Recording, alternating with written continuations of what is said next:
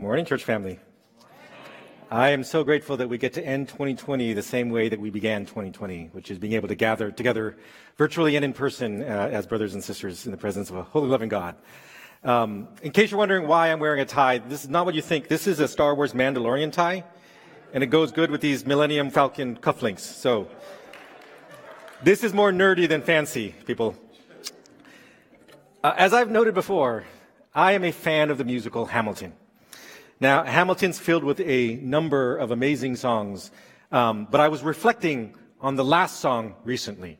It's a number called Who Lives, Who Dies, Who Tells Your Story. Now, throughout the musical, Alexander Hamilton, he's, um, he spent a lot of time talking and thinking about the legacy that he would leave. And yet, after he dies, it's other people, particularly his wife Eliza, that gets to shape and tell his story. So, one of the points the last song is making is that how we think about the past, how we think about our stories, is a matter of interpretation. There are a lot of ways we can tell a story. And it's up to us as to how we tell our story. This weekend, we wrap up our series, Christmas Stories, a series that's been focused on telling the larger story of Christmas, right? God's plans to redeem the world, along with how individual stories, like Mary's story, or the shepherd's stories, or even our own stories, how all these individual stories ties into that larger Christmas story of redemption. And so as we come to the end of a year, especially a year as challenging as 2020, this idea about storytelling is relevant. How will we, how will you and I, how ought we tell the story of 2020. And what might that teach us as we enter into the story of 2021? So I'd like to dig into that a little bit, and I want to do that by examining Ecclesiastes chapter 3, verses 1 through 8, and verses 14 and 15. And I think these verses teach us three things about how we can frame this past season and how we can also frame this coming season. So, context for the book of Ecclesiastes. The book was written by King Solomon, to whom the Bible says God gave Solomon wisdom and understanding beyond measure, and breadth of mind like the sand on the seashore, so that Solomon's wisdom surpassed the wisdom of all the people of the East and all the wisdom of Egypt, for he was wiser than all other men. Right outside of Jesus, King Solomon is considered the wisest man who ever lived. And in all of his wisdom and by the inspiration of the Holy Spirit, Solomon writes the book of Ecclesiastes. Now, Ecclesiastes is written like an essay. It's, it's Solomon's musings on where to find true meaning and satisfaction. And so he explores all the different things that people pursue to find meaning and purpose and satisfaction. Things like philosophy or materialism or physical pleasure. And he concludes that all these things that we typically search for, they're vanities. They're empty. By the end of the book, Solomon comes to the conclusion that ultimately all that we can do is fear God and keep his commandments. For this is the whole duty of man. Right? Wisest man who ever lived, and that's his conclusion. That our deepest need and our truest purpose is to commit to this relationship between creator and created. Right? That, that and only that, that and only that is going to ultimately bring us meaning, purpose, and satisfaction. Now, before he comes to this conclusion, he muses on a number of different topics. And that takes us to our passage today, Ecclesiastes chapter 3, where Solomon discusses how we ought to think about the concept of time. That's a bit of a long passage, but I think it's familiar to many of you, so please follow along as I read. It's Ecclesiastes chapter 3. For everything there is a season, and a time for every matter under heaven a time to be born, a time to die, a time to plant, and a time to pluck up what is planted, a time to kill, and a time to heal, a time to break down, and a time to build up, a time to weep, and a time to laugh a time to mourn and a time to dance, a time to cast away stones and a time to gather stones together, a time to embrace, and a time to refrain from embracing, a time to seek and a time to lose, a time to keep and a time to cast away, a time to tear and a time to sow, and a time to keep silence, and a time to speak, a time to love and a time to hate, a time for war and a time for peace. And then jumping to verses 14 and 15. I perceive that whatever God does endures forever. Nothing can be added to it, nor anything taken away from it. God has done it so that people fear before him. That which is already has been. That which is to be already has been.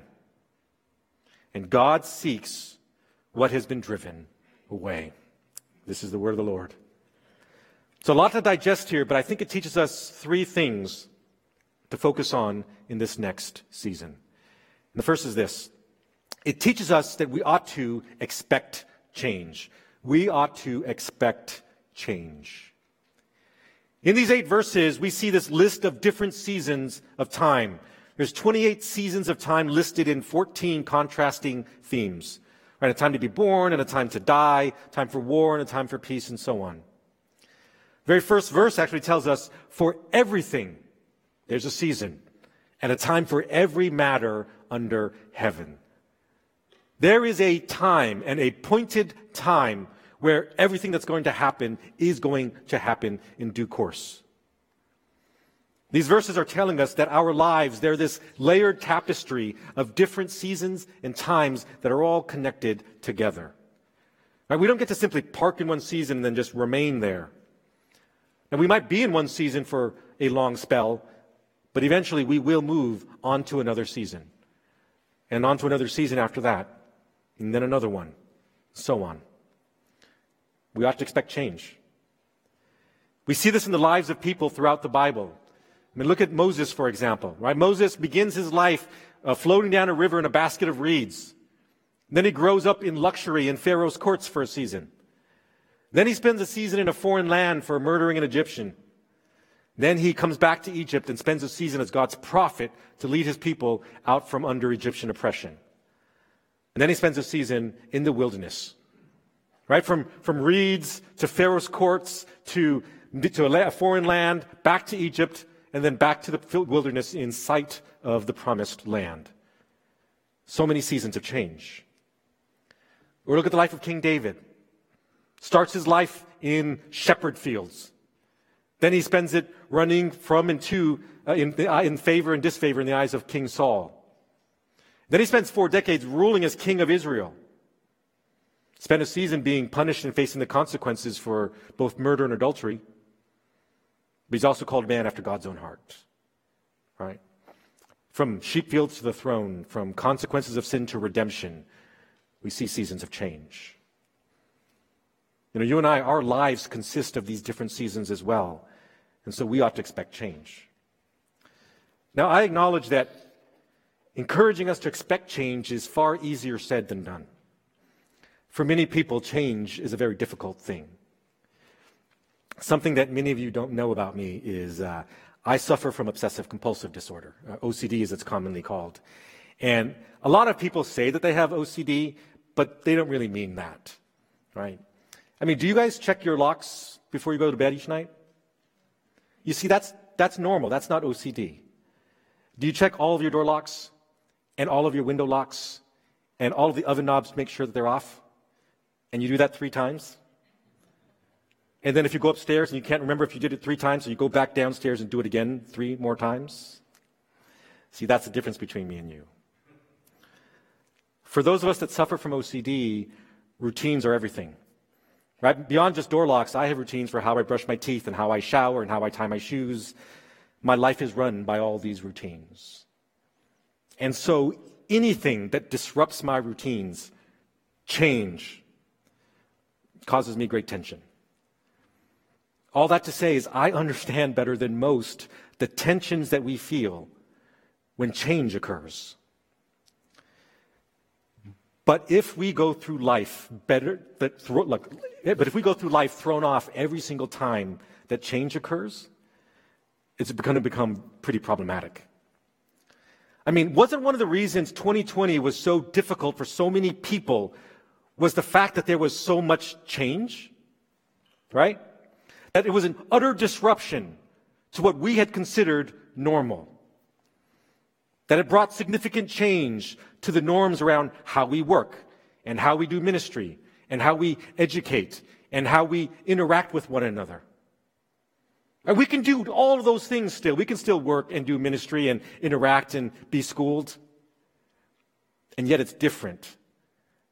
And that causes us tension. Right? It makes us think the sky is falling. It makes us consider the entirety of 2020 as one big dumpster fire. Why? Because of change? So the only way to cope with this is to do two things. Right? One, expect change. Expect change so that it's no longer a surprise. Assume that change is coming. Assume that, like Moses' life and David's life, our lives are going to go from season to season and it's going to experience change. As Greek philosopher Heraclitus noted, change is the only constant in life. Change is coming. Expect it. And because we expect it, it means that when something does happen in our lives, when change comes, well, instead of panicking, we could be like, oh, oh, so the Lord, Lord, you're moving me for, to the next season. Okay. Lord, I wonder what's in store for me in this next season. Right? We can bring that kind of mindset, and that mindset helps bring calmness to our response to change. But more importantly, while expecting change, anchor yourself in an unchanging God. Anchor yourself in an unchanging God. Anchor yourself in the truth that while seasons of life change, God does not change. The Bible says, For I, the Lord, do not change. That while our life circumstances may shift, Jesus is our constant. The Bible says Jesus is the same yesterday, today, and forever. Our whole perspective on change can shift when we take our focus off of the fact that change is coming and instead focus on the fact that God Himself does not change. God's character doesn't change. God's plans for his people and for the world and for us, they do not change. God's faithfulness to his own promises, they do not change. And that means when something happens, not only can we say, I wonder what the Lord has for me in this next season, but we can also remind ourselves of these unchanging truths, right? That I know that God is good. I know He's perfect. and I know that He's loving. And so, whatever change is coming my way, it's coming out of that goodness and that perfection and that love for me. So, when change inevitably comes, right, by reminding ourselves of God's unchanging truths and character, we can deepen our relationship with God instead of experiencing tension within it. The Bible says every good gift and every perfect gift is from above, coming down from the Father of lights, with whom there is no variation or shadow due to change. Expect change, but anchor yourself in an unchanging God. Second, we ought to mourn the loss, but fixate on the gains. We should mourn the losses and also fixate on the gains. You know, in these eight verses, the Bible shows us again 14 pairs of contrasting themes. It presents something negative with something positive.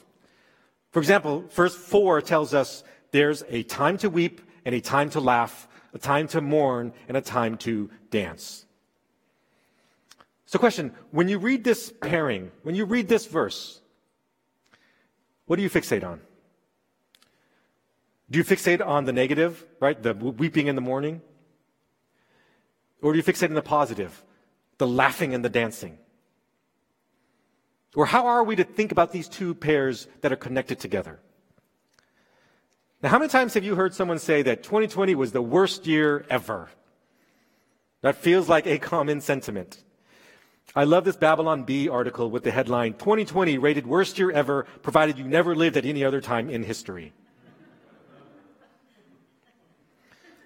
the kind of mindset that reckons 2020 as the worst year ever is a mindset that is only focused on the negatives and ignores all the positives. You know, one of the many reasons I avoid social media is that I found that there's an abundance of negative posts and negative people. Right? There are, this is what the culture calls gloomy Gusses or Debbie Downers. Apologies to people named Gus and Debbie. But there are people for whom nothing is ever good in their life, right? Everything is a trial. Every luck, all their luck is bad luck. There's always another disaster coming around the corner. You could probably think of one such person that you know right now. And as we think on 2020, it would be very easy for us to be a gloomy Gus and to frame the entire year as consisting wholly of those things that were in fact challenging, right? Like a global pandemic, jobs lost due to COVID shutdowns, racial injustice, a divisive election, and so on. But to frame 2020 or frame any year in such a negative way is a problematic and broken perspective. Let me show you what I mean. Let's say that we read the first eight verses of Ecclesiastes 3 with this negative focus perspective, because this is how it would sound. For everything there is a season and a time for every matter under heaven. Time to die, time to pluck up what is planted, a time to kill, a time to break down, a time to weep, a time to mourn, a time to cast away stones, a time to refrain from embracing, a time to lose, a time to cast away, a time to tear, a time to keep silence, a time to hate, a time for war. Pretty depressing, right? It's more than depressing. This kind of mindset is also an insult to God in that it reveals an underlying belief and a mindset that all that God has in store for us are miserable circumstances. When we wallow in negativity, when we fixate on what we have lost, it creates a breeding ground for bitterness. And that bitterness can lead to unhealthy beliefs about the character of God. When we spend too much time on negative things, focusing only on the negative, well, that's a hop, skip, and a jump away from wondering why God doesn't like us, right? Why God is against us, why God is so unfair. All things that, by the way, that are patently untrue. So, how much better is it if instead we fixate on the positives? Let me read again Ecclesiastes with this positive framing. For everything there's a season, and time for every matter under heaven.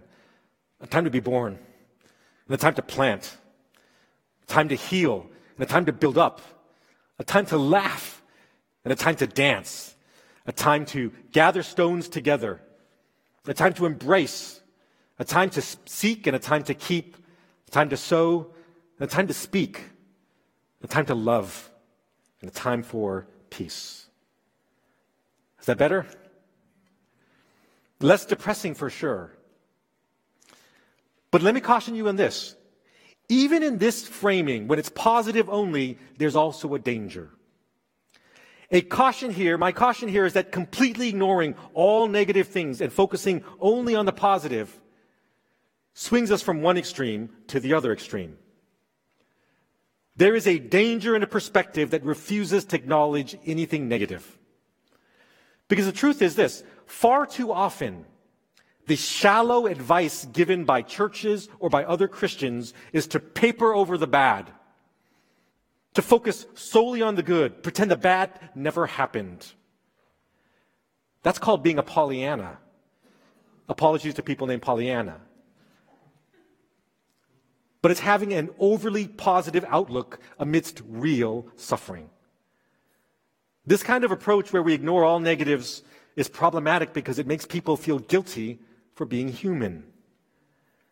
Because there are plenty of bad things in this world cancer, domestic abuse, racism, famine, death, and so on. Things that are a reflection of a broken creation and that are unquestionably, unquestionably terrible to experience. And when we experience bad things, it is entirely natural and entirely human and entirely appropriate to mourn those losses.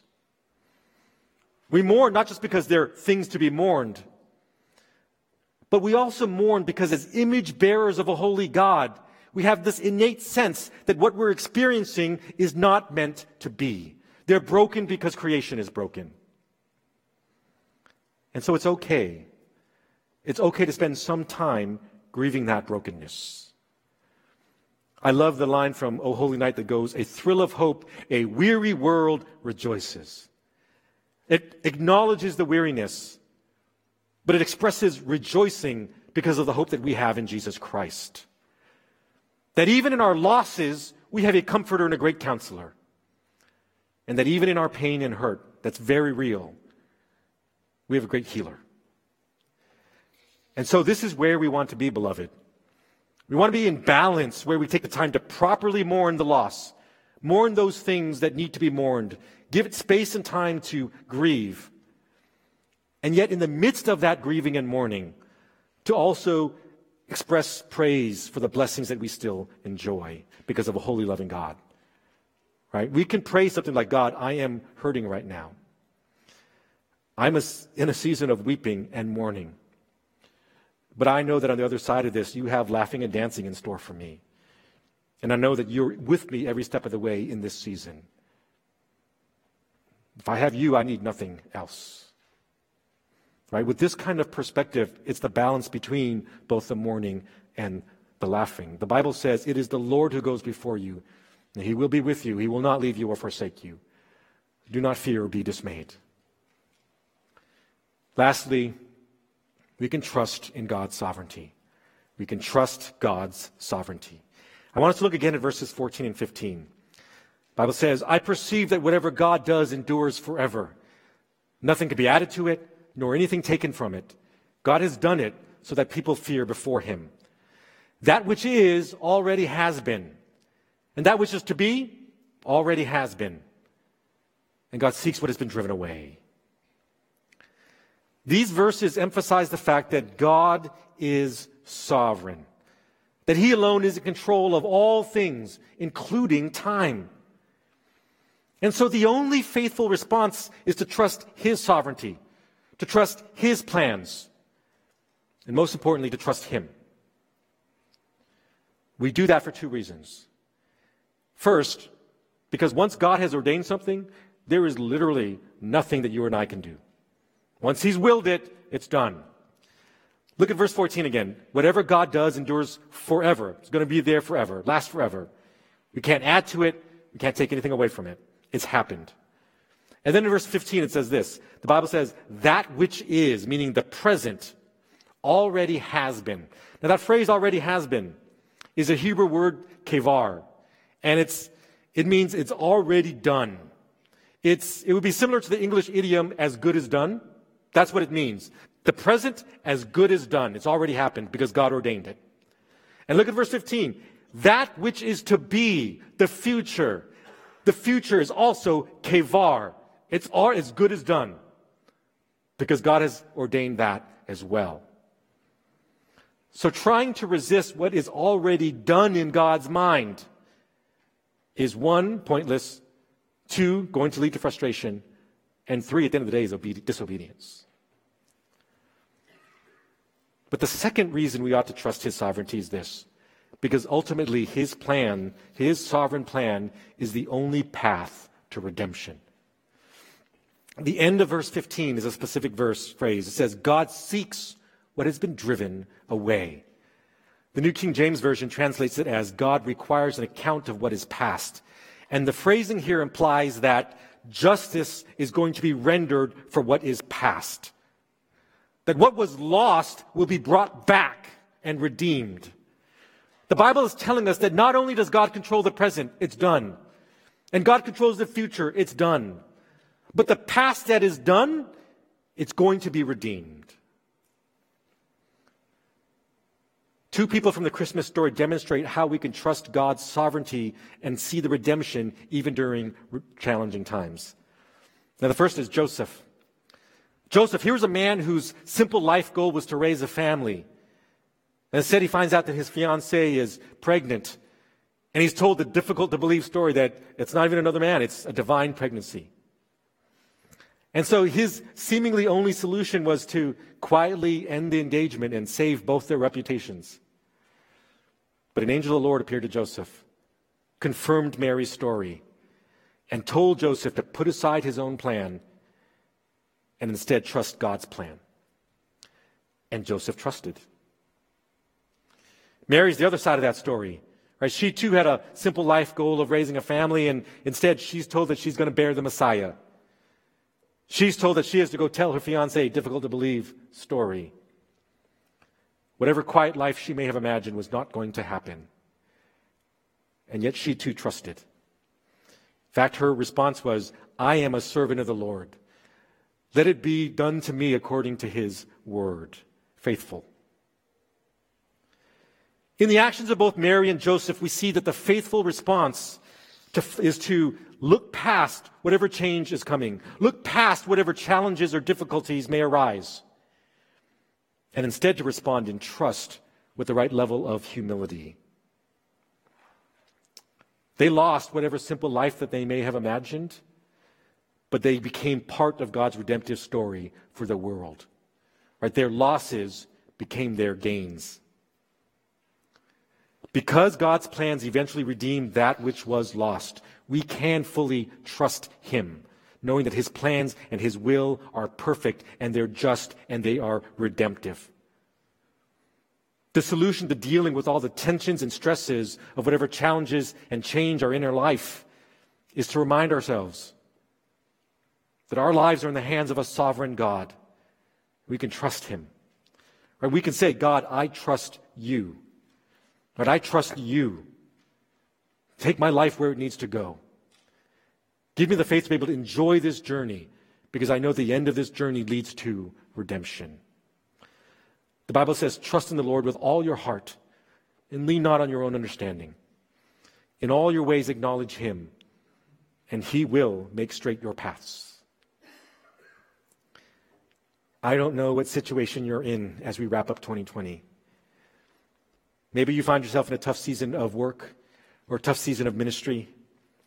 Maybe it's a rough patch in your marriage. Maybe you're grieving the loss of a loved one. Maybe it's some or all of these things. And maybe you're exhausted from having to battle through a season like this.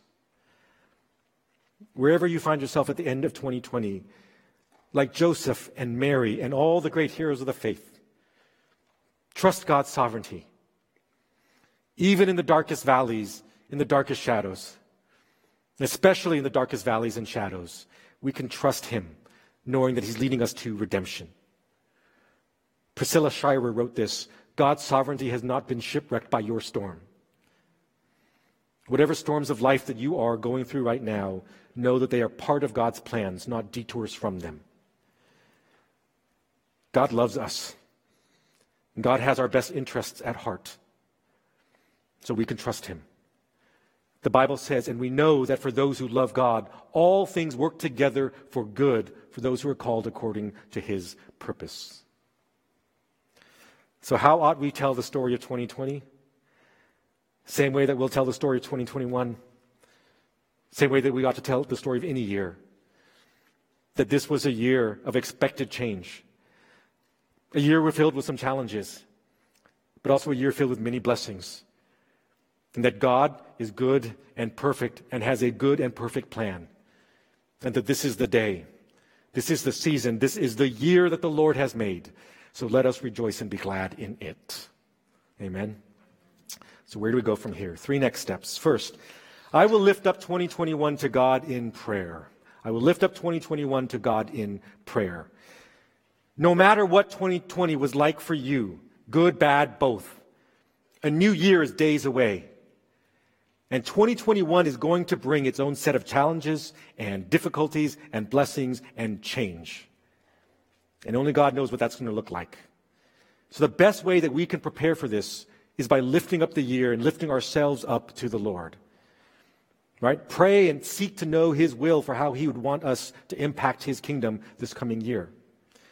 We can pray something like God, 2021 is yours, and I am yours. Lord, Open up doors for me in 2021 and give me the faith to be able to walk through those doors. May our response be like Mary's response Lord, I am the servant of the Lord. Let it be done according to me as according to your word. So lift up the coming year to the Lord in prayer. Second, I will mourn the losses of 2020, but also fixate on the gains. Mourn the losses, but also fixate on the gains. Again, we must be in balance between these extremes of all negative and all positive and be able to do both. The end of a year is a natural time to reflect on what the Lord was doing in us and through us this past year. So take the time to properly grieve what was lost, but also remind ourselves of God's faithfulness to us. We can say something like, God, there were many losses to mourn in 2020, but I thank you that you were there with me every step of the way in that mourning, and that you have laughter in store for me on the other side of this. Blessed be your name in the land of plenty, but also blessed be your name in the desert places. But in all things, blessed be your name. Lastly, if you're not yet a Christian, if you're not yet a Christian, then this next step is for you. I will give my life to Jesus Christ. And by doing that, enter into the Christmas story. The single best thing that can happen to your story. Nothing will impact your 2021 and your eternity like giving your life to Jesus Christ. Lucy Barfield was born in Carlisle, England in 1935, and her father, Owen Barfield, was best of friends with a professor at Oxford University. When Lucy was born, this professor was named her godfather. Now, Lucy and her godfather developed a special relationship over the years. And out of his love for her, this godfather wrote a book for her and even included her as one of the main characters. In the dedication of the book that he wrote for her, this professor wrote this My dear Lucy, I wrote this story for you. But when I began it, I had not realized that girls grow quicker than books. As a result, you're already too old for fairy tales, and by the time this is printed and bound, you will be older still. But someday, you will be old enough to start reading fairy tales again. You can then take it down from some upper shelf, dust it off, and tell me what you think of it. I shall probably be too deaf to hear and too old to understand a word that you are saying. But I shall still be your affectionate uncle, godfather, C.S. Lewis. That book was The Lion and the Witch in the Wardrobe, and the character of Lucy Pevensey, named after Lucy Barfield. Because Lewis loved Lucy so much, he wrote her into his story. My friend, this is the truth of the Christmas story. That there's a God who loves us so much that he wants us to be part of his story. Loved us so much he wrote himself into the story in order to reconcile us by, by through his death and resurrection. And if we give our life to Jesus, if we give our life to Him, we become part of the eternal story. And one day, one day we will live happily ever after. Give God your life today. Enter into the Christmas story. See where He leads you. Let's pray. Father, we thank you that you are sovereign above all things. We thank you that out of your sovereignty and out of your love, you drew us to yourself through the death and resurrection of the Lord Jesus. Lord, we're grateful. We are so grateful that you have made us part of your story. Lord, for those who don't know you, I pray that they would feel that tugging in their heart. I pray that they can sense your calling them and your drawing them to you as well. And I pray that you would give them the faith even now to respond to that. Let them also be part of your story, Lord, I pray. Father, we just thank you as 2020 draws to a close. We thank you for what you've done in and through us this year and what you have in store for us, what you will do in and through us in 2021.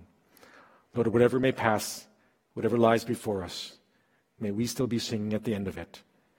All glory be to you, O Christ our King. All glory to you. In Jesus' name, amen.